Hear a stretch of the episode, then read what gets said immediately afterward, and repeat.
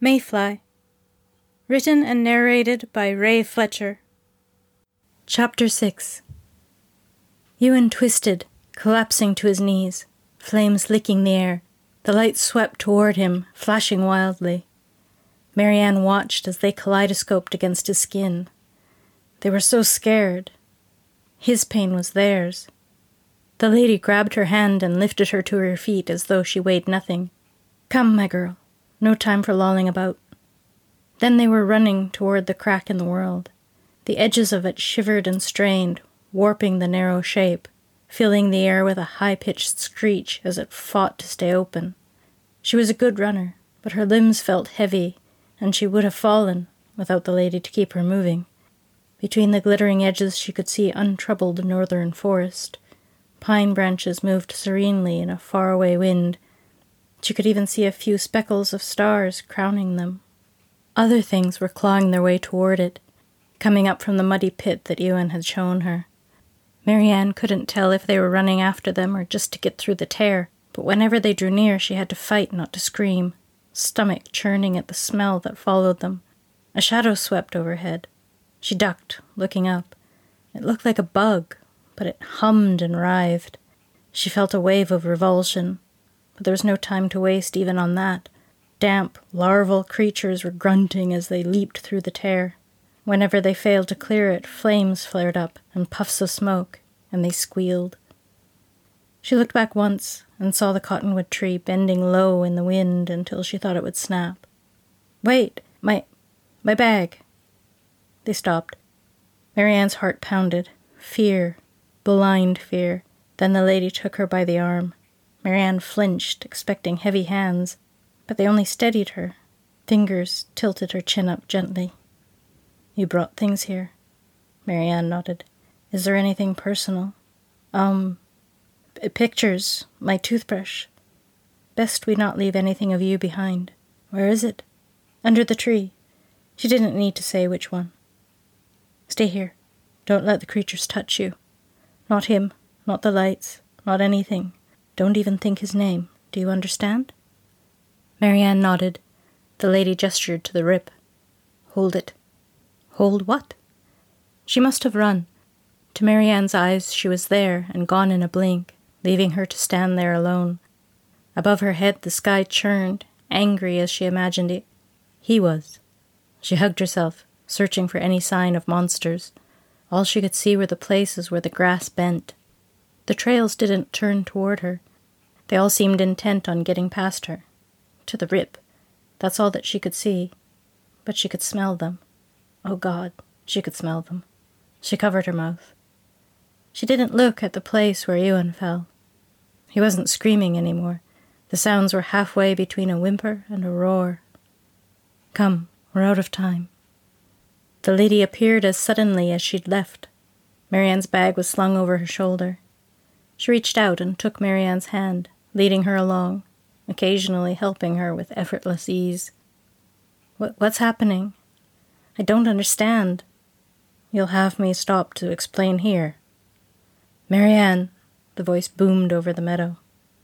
She went cold and looked back over her shoulder. Ewan had risen to his feet. He was taller somehow. He loomed, limbs longer and gangly and unnatural. His chest and face were blackened by fire. His smile was blinding, bone white, and his eyes burned. Come back, Marianne. You promised. They ran for the hole. His footsteps shook the ground, making her stumble. Things hissed and jumped at her out of the grass, turning from their own goal of the rip, driven to try to stop her. There was a boom and a crash. Cottonwood fluff and fragments of wood bit at her skin. She closed her eyes against the wind. Jump! Her frantic mind did nothing to help, but her body remembered training for hurdles. The edges of the tear crackled, and she remembered how they burned the creatures. She landed hard on cool pine needles. All the breath left her. Still, she forced herself to roll over, ready to run again. Through pain blurred eyes, she saw Ewan charging toward them. The lights flashing against his face turned it monstrous. She screamed, flinging her hand up. The gate was there, and then it was not. When it was gone, the only sound that was left was the terrible whimpering she was making. She pressed her hand over her mouth. When she could breathe without making noises, she finally let go, sagging down on the forest floor. The woman's shoulders moved. She straightened up from her defensive stance, hands falling to her sides. Marianne pushed herself away, quietly, just in case, until she felt the rough bark of a tree against her back. Her movement drew the woman's gaze. She looked down at her. God, she was pale as a ghost. Perfect. Almost glowing. Her expression was unreadable. You're hurt. Marianne looked down. There were holes in her t shirt where Ewan's fingers had dug in, and the cotton was wet. Now she felt how it hurt, needling her flesh. Oh, I guess, yeah. A hollow boom sounded. She flinched, but it was only a freight train from the yards in the city. She looked over her shoulder. The cut bank sheered away to the road and the river far below, and all that was between her and a steep fall was the tree. She scrambled away from it with a cry. For a moment she sat, hugging herself, head down. When nothing else happened, not even harmless industrial sounds, she could finally calm her panic. I don't understand. I don't understand. The second time sounded steadier. Do you remember me? From the gas station. Ash. Ash. That's your name? This seemed normal. Normal was good right now. She liked Normal. There was something familiar about the name. Maybe she'd mentioned it at the gas station. I'm Marianne. I know. She shrugged. I heard the bastard shouting it. What was that? What was he? Ash seemed untroubled by the height of the cut bank. She sat right on the edge, legs dangling over the drop. She patted the ground beside her. Is it safe? Won't those things come? The things of that world will be searching for a safe burrow. They won't be ready to hunt just yet. That was just a temporary door. It won't reopen unless you do it. He's far away. Far enough. Farther than you can imagine. We're as safe as we can be, for this night at least. She hesitated, then sat cautiously beside her. The city glowed at their feet like an amber ocean, spotted with dark islands of trees. It was a good look, all of the ugly was hidden by the sharp lines of light and dark, and the river glittered like magic. She felt like her skin was too tight. If she held still and looked at the city, the normal bits would start making everything right, and she'd fit her skin again. How long have you been going to visit him? Ash's voice was gentle. Not. not long. A couple weeks, maybe. From the same place? The driveway of the trailer park where I live. She nodded. The light seemed to reflect back from her, like she was glass. She was smooth and flawless. Pretty. Marianne wiped her eyes. She felt too many things, all trying to get out at once. How did you find him? Were you playing at magic? Girls your age like that kind of thing. There were girls at school who messed around with weird books from the library broomstick skirt wearing girls who got pissed off about hot dogs and talked about Mother Earth and corners or quarters or something. There was a light. One of those ones from in there. She closed her eyes, trying to remember. It was like the forest changed, or the trees. She shrugged. I don't know. Something like that. You might have been able to see it at a thin place and opened the way. Ash swung her feet lightly. It took some boldness to go exploring that kind of thing alone. I didn't know what it was. I was just curious. It was different. From anything. I guess it was stupid, though. You'd have had no way to know. It's rare that people can open a gate. That's why there's only seven of those beasties. Beasties? The lights? Ash nodded. He said he needed nine to permanently open a path between his world and ours. That's bad. Very much so.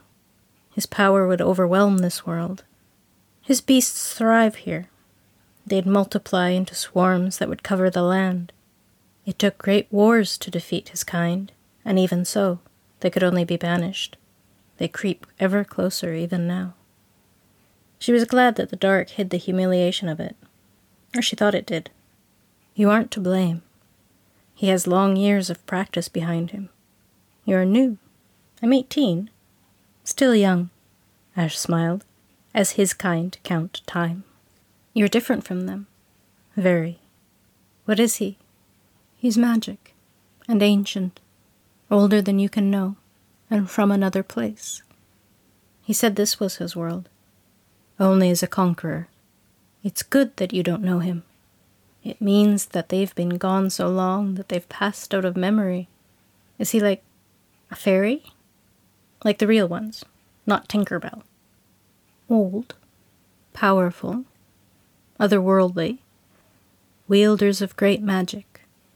Some people might mistake him for such a creature, if they didn't know their business. Marianne looked down. The cut banks were steep, rocky, and solid at the top, breaking down into sand at the bottom. Steep enough to be frightening, not enough to kill you unless you were really unlucky. Am I lucky or not?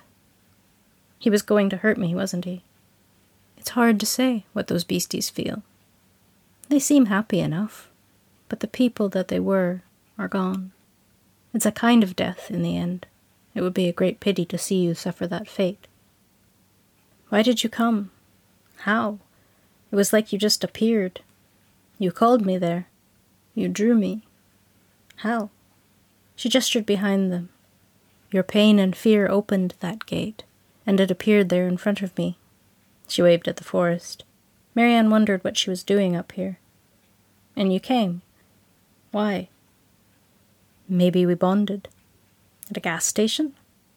Ash smiled. Marianne felt a little more normal. If anything could be normal now. Ah, well, it does sound strange in a certain light. Nonetheless, I could feel your fear and hear you call, and you could pull me into a place that I'd been banished from. You know, it. Her fingers touched Marianne's mouth. She stopped short, surprised. Don't say his name. The name he gave you to call him is like a beacon. Nor should you forget it, because it will help you to see him. Marianne nodded. I've clashed with him before. I haven't been this close in a long time. You can kill him? She looked over her shoulder, feeling as though the tear in the world was still there. Just the creepy leftover feeling, maybe. Why didn't you? I wasn't prepared. I was lucky to have what I did. Iron hurts him. Given enough planning and time, I might finally destroy him. Not tonight, I'm afraid. But even if I can't kill him, I can still keep him from getting into this world. How? By keeping you from going back. I'm never going back there. I'm not a fucking idiot. That's good then, Ash nodded. His creatures that slipped through while you were there, I'll hunt them down. Then the threat of him will be faint again. But they'll multiply those things. More slowly, if he's still locked away, but there's some urgency to it, yes. You can find them? If you know what to look for, anyone could. Could I? It came out before she could stop it, before fear and second thoughts had time to work, or talk sense into her anyway. She felt like she was about to jump up and run straight down the hill, wild and out of control. You're still too young for such a hunt. I was old enough to fuck up big time. I can at least help fix it. She fought to keep some kind of poker face, staring hard at the river. It sparkled. It was so pretty from here. Never begrudge being allowed to avoid a fight, especially not with something like him. But you're going to hunt his things, creatures. Yes. If you have a chance, you'd try and kill him, right? It would be best. Good. Good. Fuck him. Fuck him. Fuck him. She slammed her fist against her thigh. It helped a little, kind of. She could swallow back the rage and the embarrassment. Ash touched her arm. Her hand was cool and smooth. There was something comforting about it, familiar, something teased at her memory. You'll not be blaming yourself for this. It's what he does, and he's had thousands of years to hone his magic. From the first moment you passed into his land, he held sway over you. She remembered how long he'd spoken sometimes. What had he told her? Was it like some weird hypnosis? And the desire she'd felt, was it real? Or something that he'd done to make her want to stay? I don't really understand. I don't even know if it's all real. It is, but that's what I'd be inclined to say, isn't it? She thought Ash winked. She definitely sounded amused. Is it. Why was it me? Just because it was near my house? The gate, I mean. She paused. Is that why you were at the station? I was just passing through. But why you? Help. Why was it a stranger? Maybe I was just the closest helper to hand. How would I know that? It came out sharper than she meant it. The very fringes of her composure were beginning to unravel. She could feel it. Something in you did. Ash looked over her shoulder. Just like you know how to open doors. So that's real. There are more things in heaven and earth than are dreamt of in your philosophy, Marianne finished. Ash smiled. There have been lots of people chosen, I bet. Not so many for all the ages that he's dogged our world. She looked at Ash, and her still face. What are you if you aren't like him, but you know all of this stuff about him? Ash smiled, and her teeth were very sharp. Jesus Christ! Fuck, fuck, fuckity fuck, oh fuck. I won my long life in quite a different way. Marianne looked around wildly, thinking about how very fast she'd moved. At the same time, she realized that Ash had lifted her hand away, very deliberately, and had laced her fingers together on her lap. You don't have to be afraid of me. Her voice was oddly soft, wistful. He said mostly the same. Ah, yes. So it's down to your heart, then. I won't be hunting you. You'll go home to your family. I'll do my work and leave you in peace. I can hunt down a few creepy crawlies and keep you away from the gate and him from you. My word on it. You saved me. I did. You're a. The unraveling was continuing. But was it any weirder than lights and the not her and a magic door? You saved me. I want to help. If those lights were people and now they aren't, that means he killed them, right? And he was going to hurt me, and he'll hurt other people.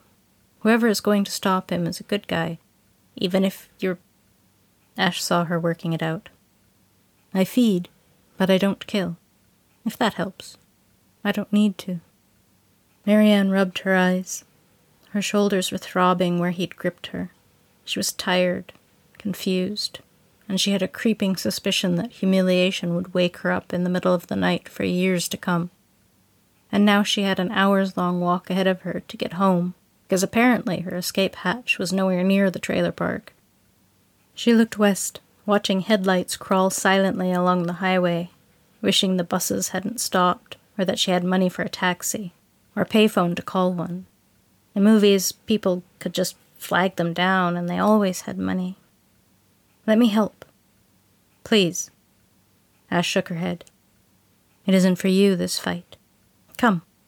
I'll take you home. Marianne followed her through the trees, careful on the unsteady ground. All the threads were falling away, and she didn't trust her feet any more. After a short trek, they came to a log house, its high fence and tidy yard entirely surrounded by forest. She tried to guess how far it was from neighbors, and a little shiver of unease touched her again.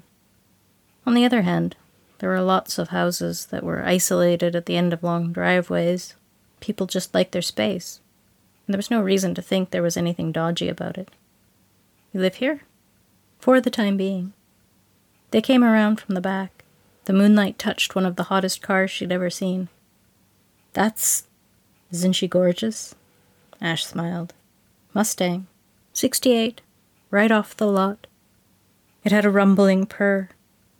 Marianne sat in the leather seat, bag on her lap, and smiled as the headlights flashed over the trees. She had to resist the urge to give roundabout directions to the trailer park just to have more time in the car. When Marianne asked, Ash stopped at the side of the road instead of driving in. She wasn't sure if her mom was home or if the neighbors would notice and say anything.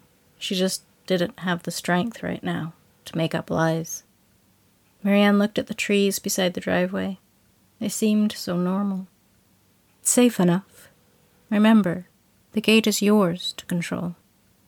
Marianne looked at her quickly, then out the window. Take care of yourself, my girl. Don't go creeping around strange lights, and never trust a silver tongue.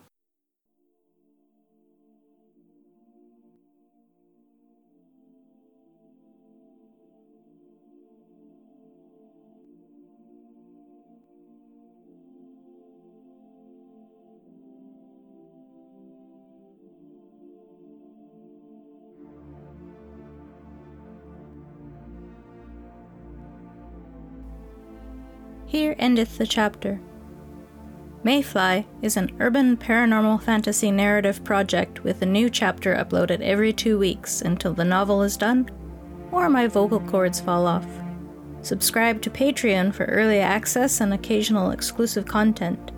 For social media, blog posts, and links to other work, please visit www.houseofvayi.com. That's House of V A Y I for past chapters, a one time donation to Ko-fi is greatly appreciated.